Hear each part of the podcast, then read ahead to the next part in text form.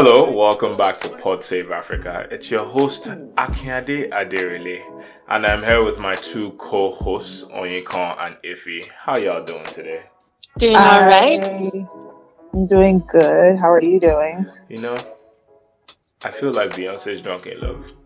Is it like, You feel like drunk in love I feel with? like um, we be all night. I Love. uh, okay. Okay. Okay. Oh, that's, boy. Wow. All right. Surfboard. Um, Surfboard. I am feeling. Surfboard. Riding on it. Please, Wow, if you talk, really let's just be pretend like you're just talking. Okay. I am feeling like. Huh, I had it like literally at the tip of my tongue, and now I'm like kind of confused. I'm feeling like um Jill Scott, uh, Jill Scott.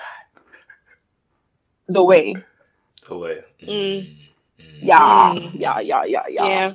I see. I am feeling like a remix, like a personal remix to New Edition's Can You Stand the Rain? Oh. But mine is What Can You Stand the? Snow? Can you stand this now? I Can you stand the snow? I feel Slash you. the weather. Low-key. I feel you. Loki, feel it's it's yeah, it's it's been strugs.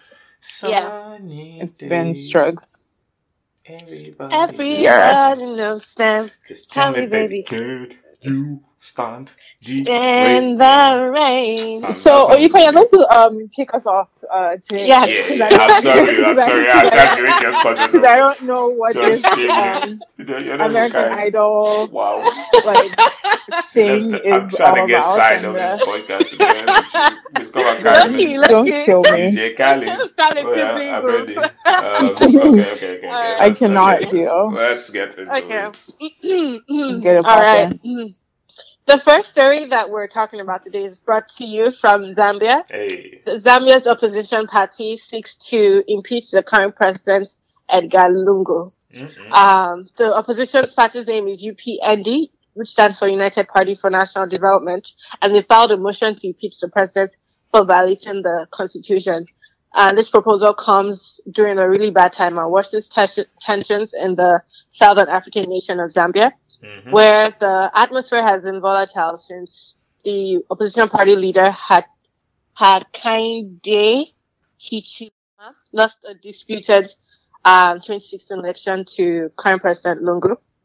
The president's spokesman said that the president has not committed any of the offenses that he was called out against Hmm. and cannot be impeached. And some of the claims that, you know, uh, the opposition party made against the current president includes that the government, his government is accused of taking excessive debt, that his cabinet authorized the purchase of an allegedly overpriced fire trucks and ambulances for interfering with judici- judiciary in November when he war- warned constitutional court judges over a pending ruling Mhm. on whether he could run for a third term. Um, and then he didn't hand over power to the parliament speaker when Hichilema challenged the 2016 election results, Hmm. which um, the opposition party says the constitution requires. Um, the motion that the opposition party made against um, President Lungu got signatures from a third of members of parliament in a in a member house of 166 Hmm. members, but it needs the backing of two thirds of the lawmakers to succeed. Um, it does not have that backing as of now, but the motion is still planned to be deba- debated um, in the parliament's next session in June. Um, so I, I I found this story interesting. At the I spent some time in Zambia in 2015. Mhm. Um, and at the time when I got there, that was when President President Lungu had just recently started his term, his first term, I believe. Okay. Um, maybe his second. I'm I, I'm not sure, but he had just started a term again in January, and he actually first of all came in power by t- his first term, yeah, by taking over from the previous president before him, President Sata, had just passed away. Mhm. So he that's how he became president the first time around. And he's known to be like a dictator and like just one of the, he claims himself as a dictator. He it's Wow. kind of a, a thing that he that he likes to be called. And one time Oh, he wow. imprisoned he imprisoned one member of the opposition party for for not getting out of the way when the convoy was moving Ah. or something ridiculous like that. Uh, Well, not ridiculous for African leaders, but you know, Huh. still kind of ridiculous. So even though the motion doesn't have enough votes to pass, Mhm. people still wanted to go to pass because the people support the fact that President Lungu, you know, is just ridiculous and they want to get him out of there. His people have not been happy. Um, and this is just based on feedback I got from my good friend Sharon, who's still in Zambia. So I, I reached Shout out to her Shout to out ask. to you, Sharon. Shout shout out to Sharon. Shout out to Sharon. I lived with her while I was there. Hey. Uh, so I guess that's the hashtag for today's episode. Shout out to Sharon. Shout, shout out to Shout Sharon. Shout out to Sharon. Shout out to Shout out Sharon. Sharon. Yeah. Alright, that's Shout out to wonderful. Sharon. Um, damn. But what do you guys Cool. think? Uh, well, I did a little bit of background research on this story as well. Um, I was listening to a, a couple of reports on it as well, and it's really just like everything you said.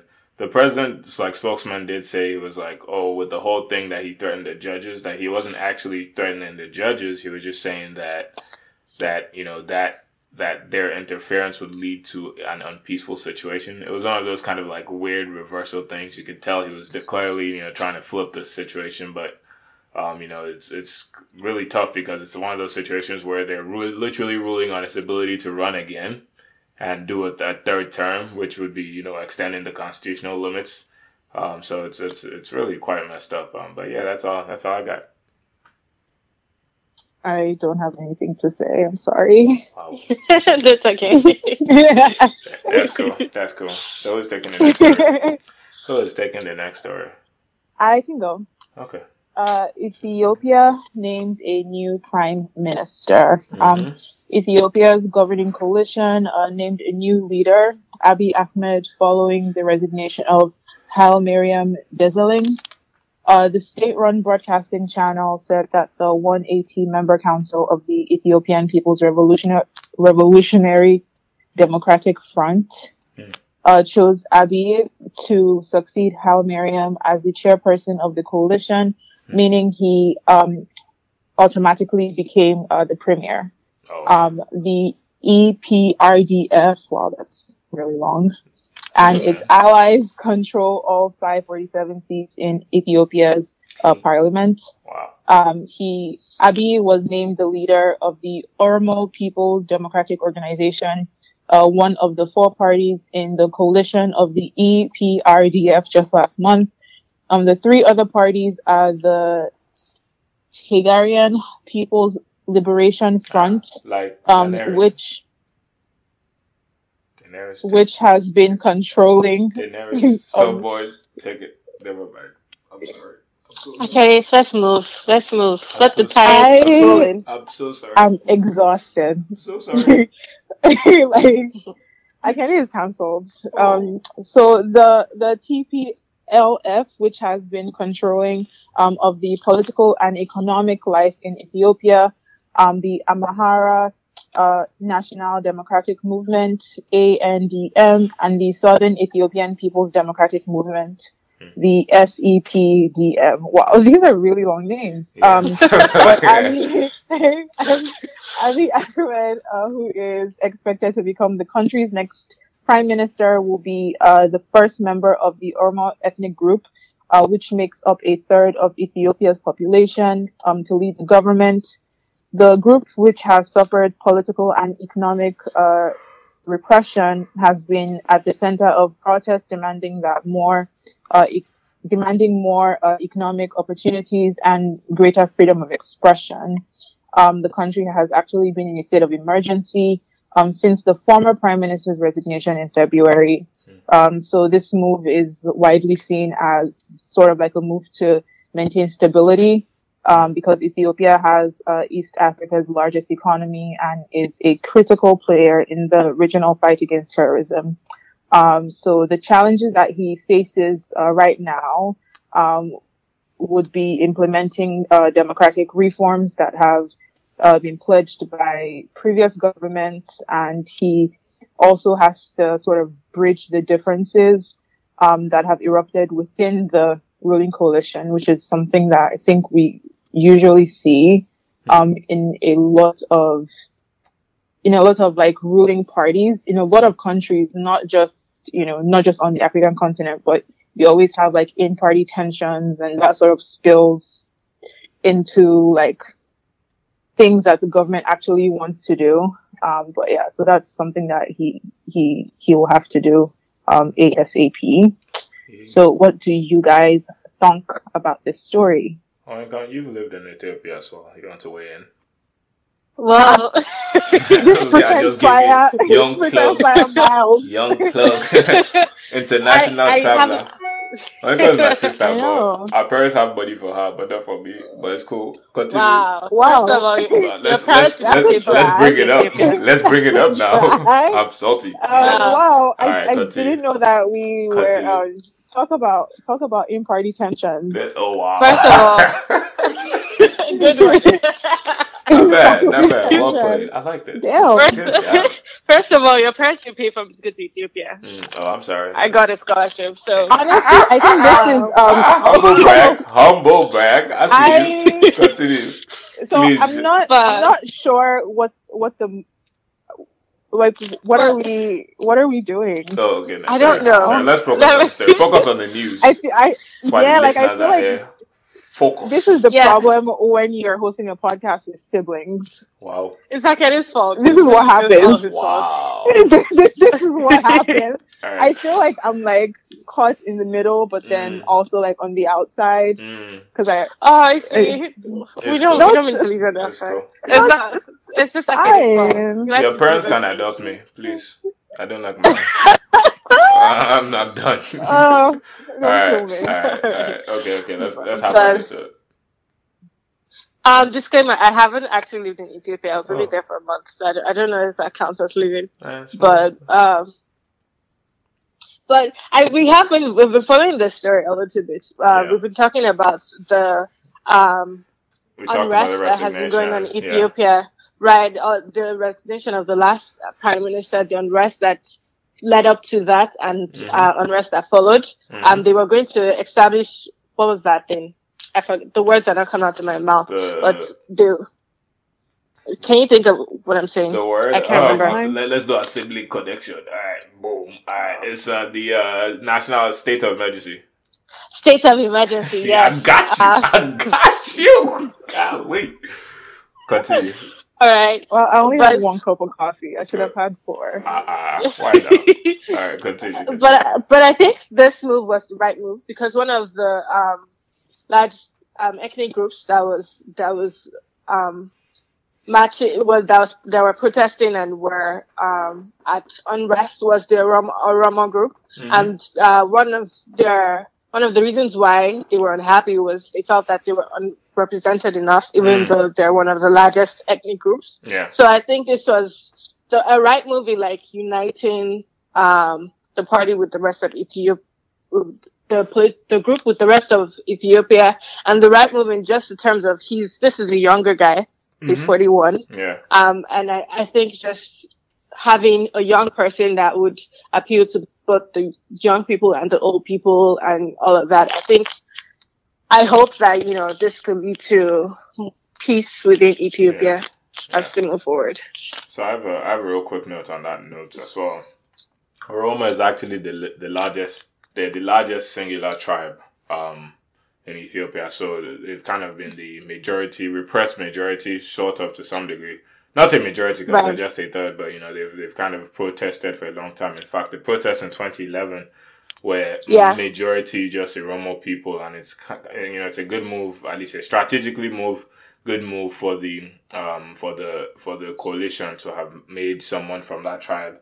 Um, but I think a lot more action has to happen because you know you can't all this you know this stuff can only last so long. Like you put somebody who's from a tribe as a president, if if it doesn't actually speak in terms of us having more equality and things like that, you know people are going to get angry again. Of course, you can't continue being repressive. You know the the the the uh, gesture, the olive branch wouldn't only go so far. So that those are my thoughts. Yeah, I think one thing I'm particularly excited about is that he is young. Mm. Um, I'm hoping that it, he will perform well in his role, Mhm. um, to sort of be a beacon to other African countries that, you know, younger people, um, can lead and do have the best interests of the country, Mm. um, at heart and are better at I w- I wouldn't necessarily say better, but there's just a, a different vibe Mm. that they bring to the table in terms of, you know, like relationships with other countries in terms of moving the country forward, like re- recognizing Mm. um, that you know people need certain things and they're able to meet that need. Yeah. Um, hopefully, And- so I'm I'm I'm kind of hoping that he he really performs well in his role and he's able to bridge those gaps. Yeah. And by function of age too, like if you're president at 41, you you rule for eight years, you're gonna be alive when if it all goes to crap. You know, does that make sense? So you have a little bit of skin in the game. So I feel that. Exactly. Yeah. Ah. there, there's definitely like there's definitely a lot to lose. Hmm. So Let on your tippy toes. let me get us into the Yeah. story. So um, we're going all the way to the northern part of our continent. We are going to Egypt. Uh, Egypt's current president, Abdul Fattah al Sisi, has been re elected for a second four year term. Um, if you recall, uh, Pre- uh, President al Sisi came in on the aftermath of the Arab Spring. Um, he became the president. From my understanding, he was actually initially uh, one of the military rulers at the time. Um, he came, he, he led the military overthrow of Mohammed Morsi. Remember, he was part of Morsi was part of the uh, Islamic Brotherhood that came in right after the uh, the um, the uh, uprising, the Egypt, the Arab Spring. Um, so he's coming as president, and this is actually quite a fascinating story because I was uh, listening into it. Um, he was the he only had one challenger. It was a landslide victory. Um, his challenger was a little known guy named Musa Mustafa Musa. Um, he won over ninety percent of the votes, with the turnout placed at about sixty, about forty one percent, uh, forty one percent less than what was seen in twenty fourteen. So um, the turnout was about I can't remember. I don't know if it was 60 million people, but it was a little less than a lot Yeah, I think it's about sixty million about people. 60 million people. So Yeah. um, so he, you know, he become president again. A fascinating thing about this story is that, you know, for him to run uncontested in such a big and huge con- country, um, given the number of different political dynamics that are involved in that country, is fascinating. So I was looking into this um, because I was curious, like, how can he be the sole challenger? It turned out that one of the individuals who wanted to run against him was uh, taken to jail for a while and then decided he wasn't going to run. There was somebody else, and these were all very, very, uh, you know, likely people who would have been a serious challenge to him. Um, just so the point is basically that three of the people who were supposed to contest against him just kind of low key, kind of just fell out of the race at some point. Um, I mean, it all looks very uh, fishy, to be honest with you. But um, he's won the election, um, and uh, you know, you know, the people voted for him voted for him. So that's um, that's kind of the issue sometimes with democracy um, fair and fair elections have to, you know, they, they, they, they can sometimes look a little different from what we expect. So this is a fair and fair election for the most part, but access to the ability to run was significantly limited for some people. So um, yeah, that's that's the story. Guys, thoughts? So the access or or the the ability to run, uh, was it? I guess I'm I'm kind of wondering if the people who dropped out of the race Mhm. did that on their own volition or if they were strong armed into dropping out of the race. Well, Um, cause it doesn't seem, continue. it doesn't seem like three, four people will just choose to not run anymore because they don't feel like running or they don't. You know what I'm saying? Yeah, Like, that's- it, it that's just what I'm seems very thinking, too. sus to It- me. it's- It, it seems like they were very coerced. fast. Feels- Yeah, yeah, yeah, feels- like they're yeah. forcefully coerced into it. Yeah. yeah, yeah, okay. into not running because Yeah. it doesn't make any. If one person dropped out of a race, then it's like okay, one person yeah. dropped out. But then if three, four people, and then you're basically uncontested, like Right. come on. Right, right. Yeah, he definitely something yeah, going on basically there. ran against himself. Uh, Yeah. Yeah, but actually, Loki even impressive that the other guy got 10% of the votes because he was pretty much unknown up until Right. the election. And he announced kind of late. Wow. It was kind of like last minute, I, heart in the ring.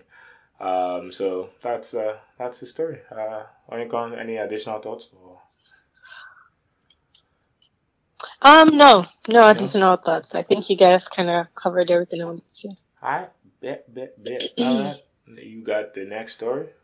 Take us there. I've got the next story. Well, I was wishing I, was, I could get the one afterwards, but um, Wow. the next story Yeah. If, if you want to, next- we could we could shuffle around. If you want to take this story. Sure. Yeah, Alright. absolutely. I love Angola. Um, Okay. Okay. and this, fam- Okay. this family in particular okay. kill me.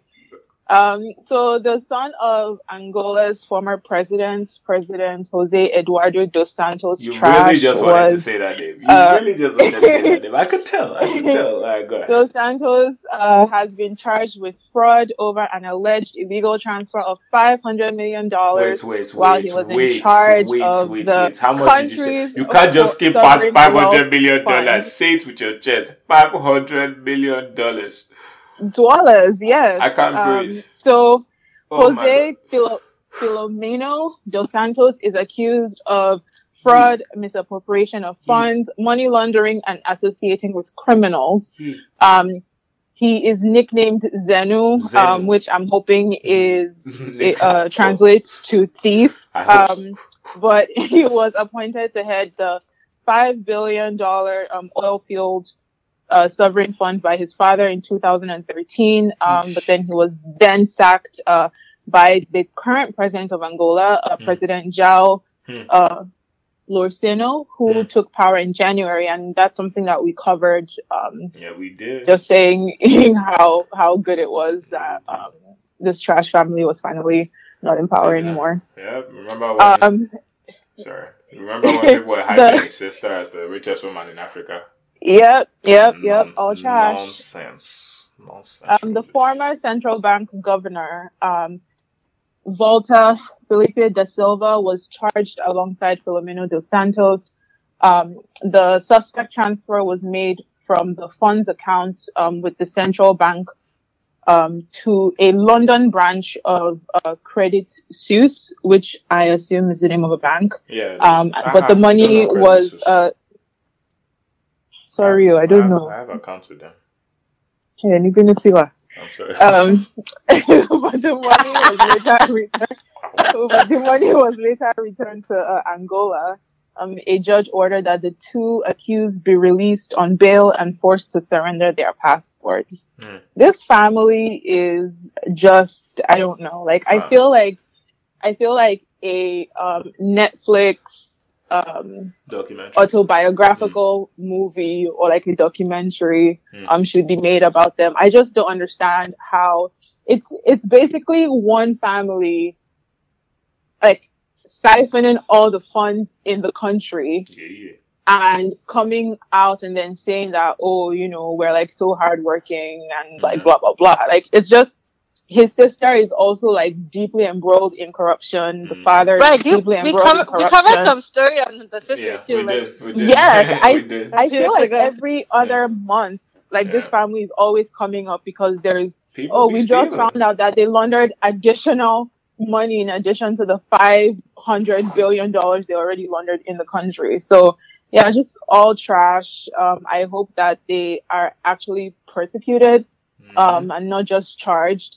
Yeah. Um, because one one thing that we again see with a lot of African countries is um, people get charged left and right. It's But, yeah. not necessarily Yeah. a thing. to be charged, it happens. exactly, exactly. Like there needs to be like actionable consequences. If they're going to charge him, persecute him, show us the evidence, throw his ass in jail because he's trash and he needs to be in jail. Like one of these people need to be in jail so that people realize that there are actually consequences Consequences. for what they're doing. Yeah, yeah. And I think that's that's one of the biggest issues that we have. So yeah, that's that's really all I have. Trash. Alright. Well, I have nothing to add. How's it well? Uh, I I think I agree with everything you said, but I think if one of them is thrown in jail, the next day they'll be out because this family obviously has their hands deeply entrenched into the system that is Angola. Mm. So I think that,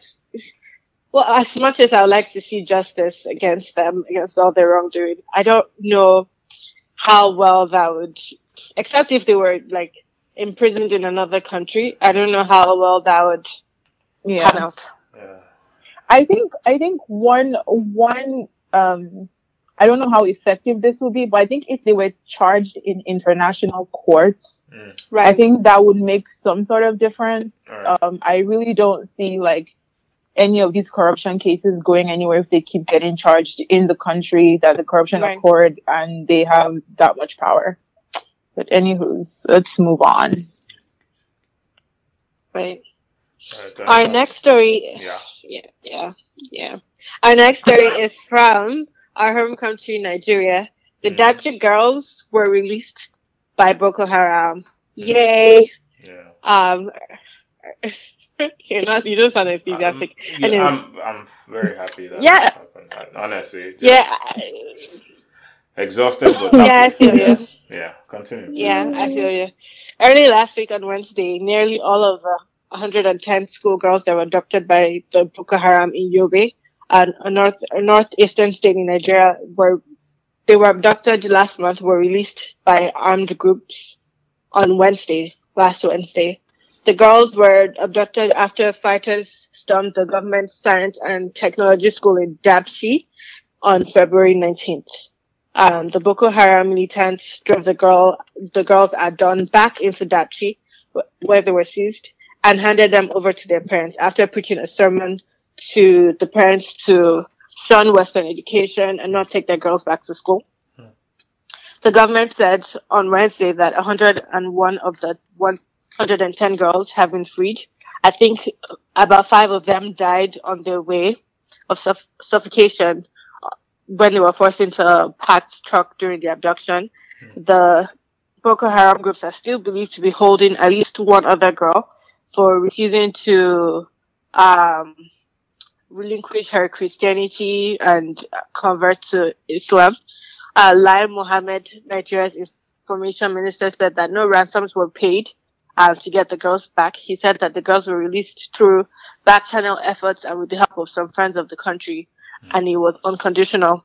Part of the agreement, though, to release the girl, part of the agreement made with the Boko Haram group to um, release the girls was a dis- decision against using military comfort- confrontation. Okay. Guys, thoughts? Hey. Like, Oh my god. I okay, so this is the thing. I I'm happy the girls are back with their parents. Um, I cannot begin to imagine what the parents or what their parents felt um, not having, you know, not not knowing like the welfare of their children. Hmm. But I just find it incredibly incredulous that Boko Haram will just drive into town in broad daylight Mhm. um, a town At the break of that was, yeah, like a town that was attacked barely a week before. Um, they drive back into the town in their trucks and they're just like, so guys, um, we know we came in like last week and like, you know, we took y'all's kids, but here are your kids and like, let's just go through Here are like, most of a your quick- kids. yeah, like here are most of your kids, and like let's just you know have like a religious lesson real quick. Right. Peace out, and then they drive out of the town, and it's like like are we supposed to be happy that our security forces are Uh, yeah. not necessarily doing what they're like? I don't Not understand how Boko Haram can just drive in Into the town. and and and drive out Right. and the issue like and that's not an issue Yeah. it, It's, it's just it's just like the math is just not adding up Yeah. like it the, the math is just not adding up in any way shape or form um and even before the girls were returned um i believe Bu- did buhari make the trip before or after the girls were returned honestly, I couldn't tell you. I think he- I. i think it was before the girls were Oh, really? returned I think it was Um, before because the I think it girls was expected to go and meet with him Right. after. yeah Right. Um, and I saw pictures of that on social media. Again, so, social media is amazing, um, because we get to see how trash our presidents really are. Um, Yeah. and, um, our president decided when he was going to go see, uh, the parents of adopted, of abducted girls, um, that a red carpet would be, um, just totally appropriate for, for the celebration of girls being kidnapped. It's just, so it's things like that that make me very unsure about how to react. Like Hmm. on one hand, I'm happy the girls are back with their parents. On another hand, I'm just completely confused as to how Boko Haram can just drive into dri- drive into town where they kidnap girls from, and then drop them off, and then hang out and chill and take fan pictures, and then So- leave. So so I think that part of the part of the issue is that is that so even there's there's a backstory to how Boko Haram, what's going on with within Boko Haram right now, and I've been doing a little bit of research on it myself. Um, it, te- it seems like, or not, it seems like Boko Haram has effectively splintered into two groups, one backed by ISIS and one not quite backed by ISIS. Apparently, one's one of them, kind of the original group led by uh, Abu Bakr, I believe that's his name um, or, Yeah. or somebody like I, I can't remember what uh, his name escapes me at this time, but he's kind of the the the person who came after the original leader. Um, and that person, uh, they're very extreme. They're the ones that are being beaten back in the northern, in the uh, Sambisa forest. There's now a separate group that's being funded by, um, that's being funded by ISIS, and that group apparently was the group that made the kidnapping. Um, they are apparently, I mean, if this if, if reasonable is a term that is referred to to to terrorists apparently the more reasonable terrorist group and are less at, at least a little less extreme are more trying to negotiate for resources at this point in time. They're trying to get the money so they can do more killing later. So um you know apparently this was a group that made this capture and apparently maybe you know the person the, the the the article didn't necessarily make the connection but said that that's perhaps puts an explanation possibility out for why that might have been negotiated. However, I am very surprised um, by the. I think I think the, the, Nigerian government has a fair assessment of its own capacity at this point in time, and knows that if there were to be to be two versions of Boko Haram actively attacking it at the same time, it probably would. You know, Nigerian government would near them near capitulate. Truly um, it can't handle that at this point in time. I don't think it can. So I, I suspect that that might be what happened. It's still uh, entirely unacceptable. Um, you know, for for even the kidnapping to have had it happen in the first place, because there were apparently military checkpoints on that route before that pulled out not too long before the actual abductions happened. So there, there's a whole lot of fishy stuff happening. But I Uh, just wanted to give it a little Yep. So on- about that, yeah, about that, I can't remember the name of. Um, I don't know if he is a senator or if he was part of some sort of government agency. Hmm. Um, but he was basically making this speech, and again, this is something I saw on social media. Um, Okay. He was making this speech about how people need to start arming themselves and getting ready for was it uh, was it? Was it basically basically getting ready for war. Um, and he he also said that um, that a lot of security forces help Uh. and aid Boko Haram. right? Um, so I don't uh, think I don't think it's like out of the realm of possibility um, that security forces were present Hmm. when Boko Haram just decided to take a jolly ride through to town right. and right. kidnap girls and then it, like in the same vein bring them back. Huh. Um, I just, I just don't think that it's either Buhari is not aware or he just doesn't care. And I, I really think it's the latter because he, he just doesn't act like someone who cares about, um, what his citizens are going through. But we could just leave that till the end of the episode because I have, I have a few fuck yous to dish out. Okay, yes, ma'am. But um, yeah, I, I, I, I, it's yes, it was General Danjuma.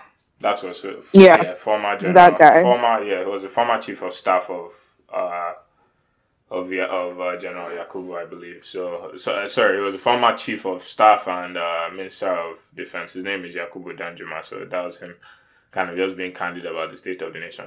Anyways, anyways, which was callous too, but let's Yes. move on. Yes. Um, Monica, do you have any additional thoughts, or can we roll into the next story? I think we can roll into the next story. Okay. You guys covered it all.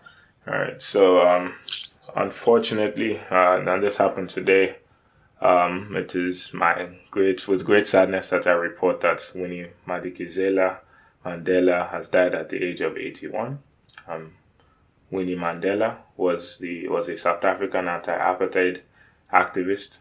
Um, she was critical in the emancipation of the black people in South Africa from uh, uh, from from apartheid, effectively uh, governmentalized slavery. Um, the family said in a statement that she passed at the Netcare Milpark Hospital in Johannesburg, South Africa, after a long illness for which she had been in and out of hospital since the beginning of the year. Um, she was one of the greatest icons of the struggle against apartheid. She fought valiantly, valiantly against the apartheid state and sacrificed her life for the freedom of the country. She was known as the mother of the nation because of her struggle against white minority rule in South Africa. You might know her because she was also married to Nelson Mandela for 38 years. And I purposefully framed the story by talking about her initially prior to talking about her marriage to Nelson Mandela because I think she was incredibly significant separately from her marriage to Mandela. She was a freedom fighter. She was, you know, so many things, but she did have a she was married to Nelson Mandela and actually was married to him throughout the 27 years he was imprisoned um, on an island near Cape Town. She herself was even exiled within her country, a very cruel form of apartheid, uh, uh, apartheid uh, uh punishment, where they essentially uh, made her, essentially said she could only leave, stay on her house. They said, you know, so she was essentially exiled within her own country. Um, she had two daughters with Nelson Mandela. Um, she was a long-time stalwart of the ruling African National Congress political party and she was a member of the of South Africa's parliament at the time of her death. Um, although the activity activists who suffer from diabetes saw the rise of a new, more equitable South African political system during her lifetime, she did unfortunately happen to be entangled in some controversy during her lifetime. Um, I, you know, all this stuff is uh, is really saddening because of how critical and how important she was as a woman um, and how consequential her life was. Um, so yeah, that's that story. Um, guys, thoughts? I um, when I saw this story break this morning, it really made me sad and almost selfishly so, um, because you know when they ask you the question, who is one person that you like to have dinner with and pick their brains? Hmm. Winnie Mandela was it for me. Like she was almost the only person, woman on my list. Cause not only was she like, um, a fighter, an anti-apartheid fighter hmm. during that time, but while, um, Mandela was in prison, she was effectively the one. One of the people raising his voices, like pushing him. She made him the face, one of the faces for, um, of the movement, right? And she, she fought in that, in, in that way. Um, fought by his side and for him throughout the, the 27 years. And yes, she, she did some bad things during the later part of her years. But one thing that I don't like is how people have suddenly used that to cloud any good that she did during the time that she was alive. Yeah. And, um, especially when I saw the story this morning, a lot of the reports just started out with, oh, uh, uh, Winnie Mandela, an, an anti-apartheid activist and former wife of Mandela died. That was the, those were the headlines I saw. Right. And they, they didn't portray, they didn't capture how, her, how, uh, how amazing her life has been, how, you know, exciting, good and bad that her life has been, like how, how involved she has been in the development of South Africa as a nation. Mm. And so, you know, it saddens me in both regards that her story wasn't captured well enough by a lot of the news outlets and the fact that she passed away and I couldn't get to have dinner with her. But yeah. She had such a tough life, truly. I mean, yeah, you know, yeah, she did. You know, Mandela himself was was on the terrorist list up until like 2008. It's a little known fact. But you know, these were people that were not liked by the powers that be. Period. And to right. stand up against that, you know, was just incredible. Um, right, and she was never portrayed well in, in that movie that they did of them. She oh, she, she was never captured. Uh, was it the movie Winnie? I yes, yeah. I think so. Yeah. Or the one or that was about both of them. She was not. She was always portrayed as being just angry, and oh, she started off well, but her motives changed. But I don't think right.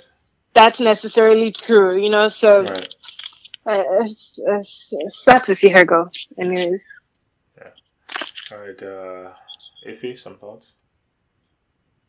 I I'm very sad about this. Um, I basically everything Onyekon said. Um, it's just it's sad that I'm trying to like I'm trying to I'm trying to figure out the best way to frame this, but it, it's sad to see someone that you know you've looked up to. I think growing up, she was one of those people that um, that was a woman to look up to who was doing great, amazing work, but not doing great, amazing work for herself. I think she's, she's one of the few examples that we have where we see, you know, women fighting to make change that affects not just them, not just their families, mm-hmm. but trying to move the country forward, trying to fight for equality. Um, and to see that in an African woman nonetheless is just really amazing. Um, it, it's sad to hear that she was also embroiled in corruption and like all of those things. Um, but I think it's, it's something that I've, I've sort of mentioned before where it kind of sucks when all the good things that you, like people will always remember the bad things you do first for some reason. Um, yeah, well, uh, but, but she story. definitely, Especially as Yeah. a woman. It's- exactly, oftentimes as a woman, exactly. that's what, you know. um and even before like you you do see you know that that portrait of like the angry black woman and it it just sucks because like like Onyekon said like she when when Mandela was away she was one of the few who was spearheading the movement who was making sure that his his voice was being amplified um sometimes even above hers um, which is a sacrifice that we often see a lot of African women make.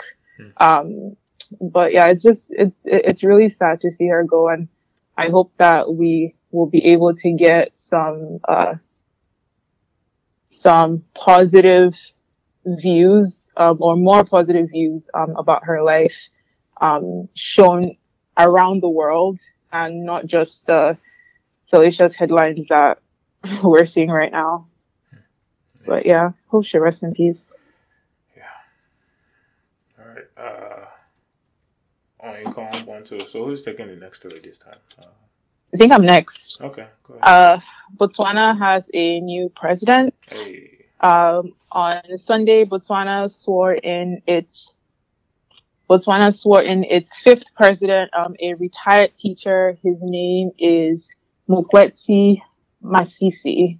Um, he was the former vice president and he's taking over from the former army general, um, Ian Khama, who stepped down Saturday after ruling the country for a decade. Um, Masisi noted that the administration's top priorities will be to address the problem of unemployment, especially among young people who constitute majority of our population. Um, poverty, crime, HIV/AIDS, alcohol, uh, drug abuse, amongst others, are are uh, the administration's top priorities.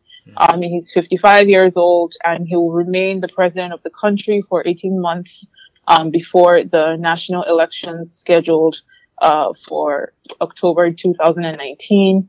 Um, and Bots- Botswanans will vote for their members of parliament, and then the party with the majority of votes in turn elects a president, which I think is an interesting way to to elect a president. Um, but yeah, I think it's cool that, oh, I think it's interesting. I don't know if cool is the right word.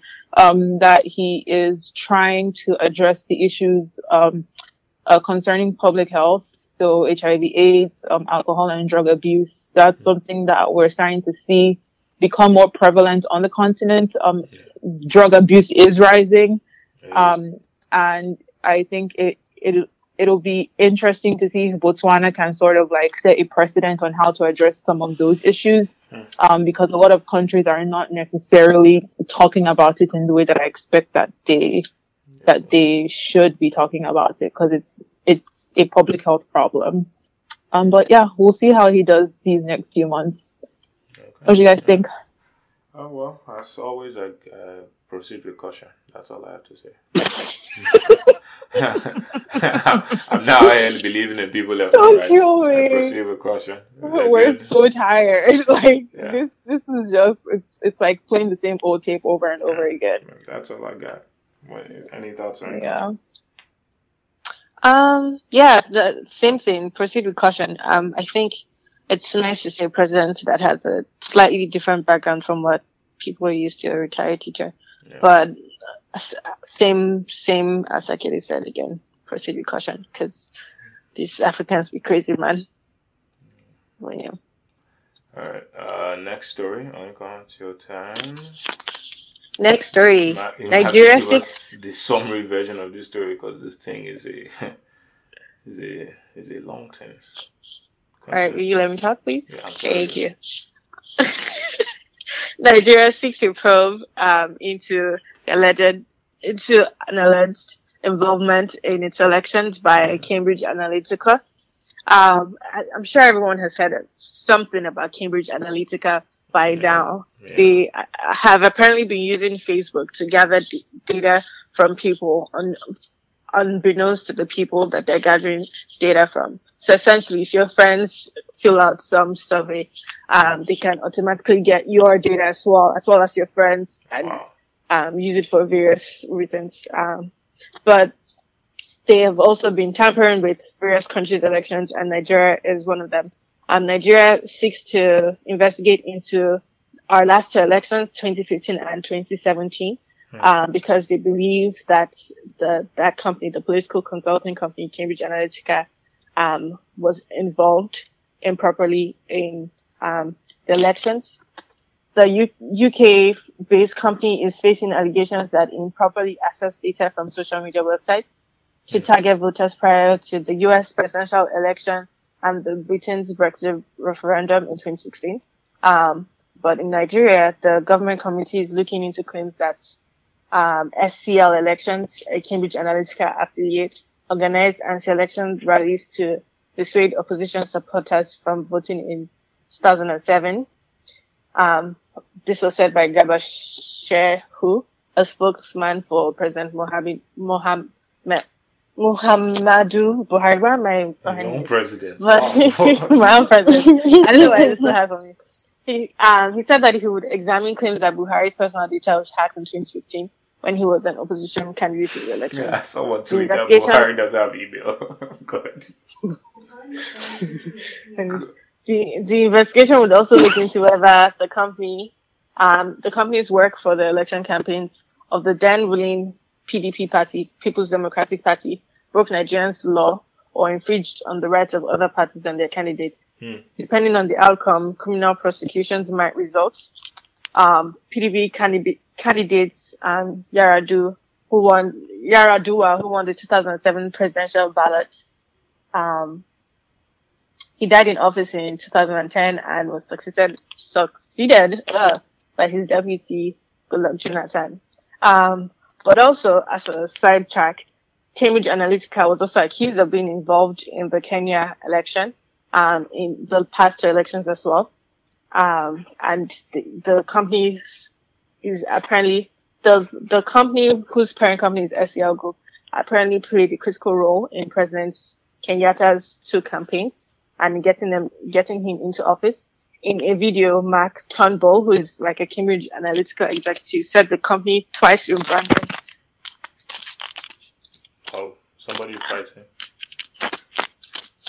Sorry, my um headphones went out for a second. No, They twice they twice rebranded um speeches um and his pol- political platform, and twice conducted surveys of fifty thousand people to ascertain Ken- Kenyan and fears and manipulate in favor of, of um, Mr. Kenyatta. Um, there was also another article that says that these allegations, even though Cambridge Analytica was involved, that their involvement would not, as like to think, uh, uh, splash in the river and, and of the two elections. For instance, uh, this article said that in Nigeria, for instance, the company was brought to save President Jonathan in 20, in the 2015 elections and he still lost. Like he lost by a lot. Yeah. So the reason why this article thinks that um, Cambridge Analytica's involvement was not really that effective in the Kenyan elections is because the vast majority of Kenyans are not actually on Facebook. So there's no reason to believe that. Of that would have affected the election results and um, and large scale. Um, it's also important to notice that one of the reasons, one of the ways Cambridge Analytica tried to uh, manipulate the elections in Kenya and Nigeria, for instance, was by spreading like false and negative narratives about the opposition parties that they were campaigning against. And this tactic is not really effective in African countries for, because especially for Nigeria where it's like less, less of two evils, you know? It's like, oh, he's bad. He's also bad. so like telling somebody, oh, this person is bad doesn't really. Yeah, exactly. And also because, um, in a lot of these countries, what the people campaigning have to do is just like give people money or buy them stuff and they won them over, even if they're bad. And this was one of the points made by this article that, um, um, bad, mad, bad, bad mouthing the opposition parties are not as effective. So there's no reason to believe that Cambridge Analytica's involvement played a large part in the election results. Yeah. All right. Um, well, Uh, but what do you guys think, and what do our listeners think? Because I would like to hear back from our listeners as well. Do you think that, you know, Cambridge Analytica's involvement was really that deep, or you know, was really that effective in our elections? Do you think it can be? You know, uh, but what do you guys think first of all? I think it could be for younger voters who are more active on social media, because we see a lot of younger Africans being more active on social media. Um, if it if it's not Facebook, it'll, it'll be Twitter. You know, it could be YouTube type of videos that people watch. Um, I think there's definitely a way to source um, the type of data that would tell them, you know, like what voters are looking for, like what voter concerns are, and then they brand the candidate's message to to basically like fit that aesthetic. Um, the only the, the only issue I have with with the um, with the Nigerian elections um, in particular, and um, the story about um, the quote unquote the probe into Cambridge Analytica, um, just knowing knowing how Nigerians think, knowing how um, I guess I won't say like, oh, I know how the Nigerian pol- political system works, but this just seems like a fishing expedition to make PDP, like, to just give PDP some shit, like, ahead of the upcoming 2019 elections. Like, I'm not saying PDP is like a great party or like they, they, they're not without sin, but I just feel like, like, how are you going to probe what their involvement in the election is? Is, is my first question. Like, Right. I feel like there are like a lot of questions to be asked about to be asked about, you know, what the investigation will look like. But I I just think that um I, I think that the Buhari administration is full of shit, so I don't believe that the that the investigations will be, you know, handled properly. But we'll see. Yeah, I completely agree. There, then you know, there's no point. You're four years into your term. You're three years into your term. Why are you still litigating an election you won?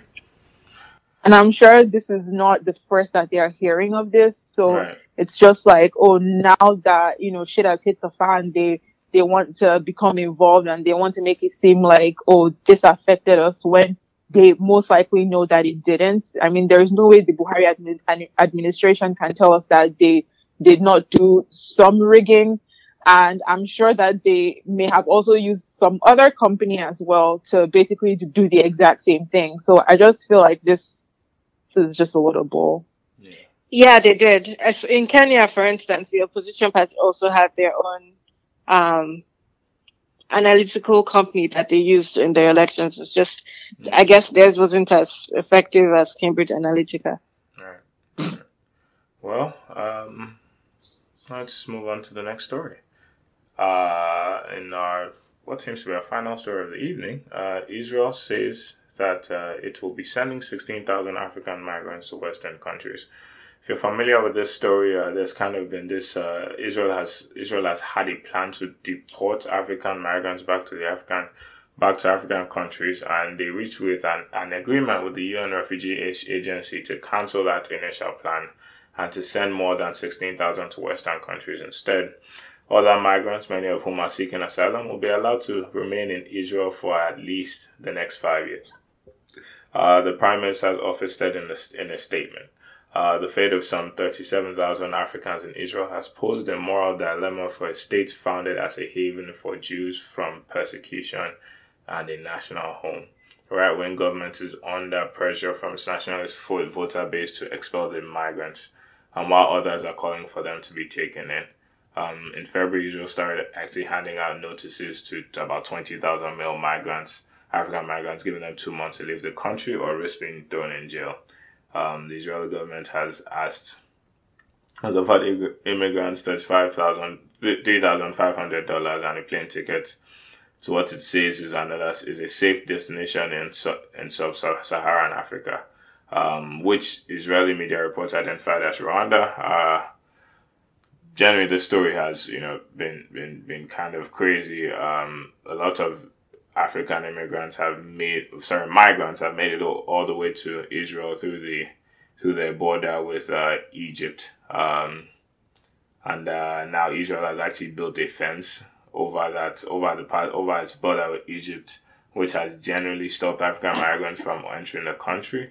Um, since 2004, prior to, to which um, almost six, 64, at least a total of 64,000 Africans had made it to Israel, or those thousands have since left. Um, so, hey, if you, you know, unfortunately, it seems like uh, portions of the right wing Israeli government have decided to take a very Donald Trumpian approach. And this is, if you've followed up for news, you know that this is what has been happening. I think it's thoroughly unfortunate for a, a country whose moral standing and its uh, existence was based on the fact that it created a safe haven for people who needed a home. Um, it, it's it's very unfortunate that this is the stance that they've chosen to take. Um, however, the the, the, uh, the silver lining is this change in policy where the 16,000 of them will be sent to Western countries instead. Um, what are your thoughts, guys? I guess for me, um, the only the only issue that I have with a lot of these countries trying to sort of like control immigration and migration is um, it's only an issue when the migrants and the immigrants are people of color. Yeah. Um, you you cannot tell me that you know people from Germany. I don't know if people from Germany, but you cannot tell me that like Jews from Europe are not trying like are are, are not moving to Israel or from other parts of the world, like from the United States. But when it's Africans or other people of color, it, mm. it just always has to be like this nationalist movement. Um, I don't know. Like, I hope that, I'm hoping that, you know, with the UN involved, um, that they sort of make sense of the situation, um, and they do right by these people. Mm. Um, but I'm, I'm also not too hopeful um, yeah. with all of the refugee crises going on around the world. So we'll follow it and see how it goes. Yeah. Uh, any thoughts? Um, I agree with Ife's sentiments. In fact, she said a lot of what I was going to say. Um, while I want to be optimistic about the fact that the migrants are being sent to Western countries, we also know that a lot of Western countries are beginning to tighten their um, policies on migration into their countries and how they treat foreigners, especially from our from African countries. So I don't know. I mean, the UN is um, spearheading this and is you know um, trying to see that these migrants get to somewhere safe, but still, I don't know that it's it's a good play, but I don't know that it will work out well. I guess that's what I'm trying to say, and I, but I hope it does. Okay would you guys like to discuss this last kind of snippet of news, or should we leave it till later? Yeah, I have a headache, so if you too want to discuss this, thing just gives me headache. Fair enough. I'll leave it to you too. Ify, you are passionate on this topic. How about you going? Tell them. Um, actually, this is your segment. This is your segment. Yeah. Hey, there we go. I got you. The fucky segment. Um, so I would like uh, this particular fuck you to sort of like be branded in like that edible arrangement, like basket, like okay. with a bowl, mm, mm, mm, and just Tasty. dropped off. Delicious. and and just dropped off um, at the office of uh, Muhammadu Buhari because he's so full of shit. Um, so and also and also I guess we could sort of like make this like a two for one. Two for Um, we could send one. one to Ambode's office and Wow. one to Buhari's office. Wild. Um, I don't Preach, understand how I don't understand how Ambode thought like in any. I don't know what his people are like telling him, Mhm. um, but Ambode apparently decided. And Ambode is the governor of Lagos State. Uh, for those who don't know, but um, he basically decided that you know, um, in his three years of being governor, um, that the bus stop uh, was a great thing to celebrate.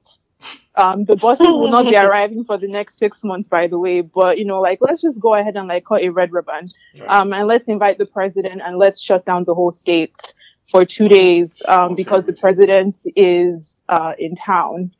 Um, the president met with Naomi Campbell. Um, Hey. he shook her hand. Hey. Um, and this is this is our president who doesn't shake the hands of women because it's Can you imagine? disrespectful imagine? uh, to his religion. But you know, like who can for who can Naomi resist Campbell. um, Naomi Campbell? Um, Hey, so yeah, he he you. shook her hand. Um, they Right. shut the state down, Right. caused immeasurable traffic. Right. Um, he also um, in the same week received a fake. Um, This is the embarrassing one. Oh my god. a fake MLK award. Um, Mhm. Oh, boy. MLK Center came on Twitter and said that uh, we actually have no idea like, what your president like, is no, talking fam. about. So it's just, Wow. it's just Buhari just needs to stop being an embarrassment to the country. Like Wow. at this point, it's like you're you're you're you're not doing anything. Is enough. Um, you go see parents of people who are kidnapped and you walk on a red carpet. You go to the economic center of the country and you shut the state down for a day. Mm. Like, what are you doing? Mhm. He still hasn't, like, he still hasn't passed the budget. They have no boy. idea. What are we Like, even like they, they haven't done. There was there there was this competition on Twitter about oh if anyone can tell me one thing that the Buhari admin, administration has like one project they have initiated and carried out to completion. There is absolutely nothing. Wow. So at this point, it's just I don't understand what once. Buhari is doing and what his people are telling him. Um, but yeah, it's it's hashtag fuck Buhari for now, Hey. and that's all I have. All right. Yeah. Okay. That is it, guys. Thank you so much for listening. That was very extensive, Ify. Thank That- you. That was a very thorough. You uh, are analysis. welcome. I appreciate it. Uh, Mm. I hope uh, they enjoy the edible arrangements. Um, Yeah. So, guys, thanks for coming and listening. I know this was a lengthier episode, but we had a lot to cover. It's been a very, very fascinating past two weeks, and a lot has happened. I hope we've Yeah, able to keep you informed. And uh, thank you. For tweet us your thoughts. Let us know what you think Yeah. about any of the stories. Pod Save Africa on Twitter. Pod with a zero, not an O. And, Yeah. uh, Right. Bye, guys.